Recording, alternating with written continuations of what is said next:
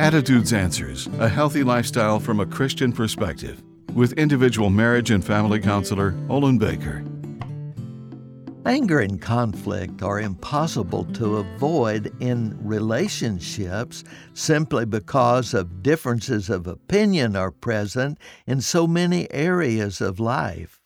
However, where love exists for one another, there will be a commitment and incentive to be forgiving, so differences can be worked out and love continue to dominate. The Apostle Paul reminds us we're indebted to love one another because God loved us with all our flaws and failures.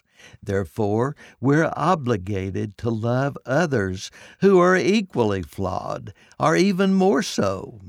The greatest reward comes from reaching beyond what is easy and comfortable to show compassion to those who might be undeserving or even unappreciative.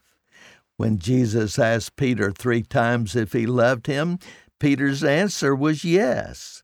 Jesus responded by instructing him to take care of his sheep, meaning fellow believers.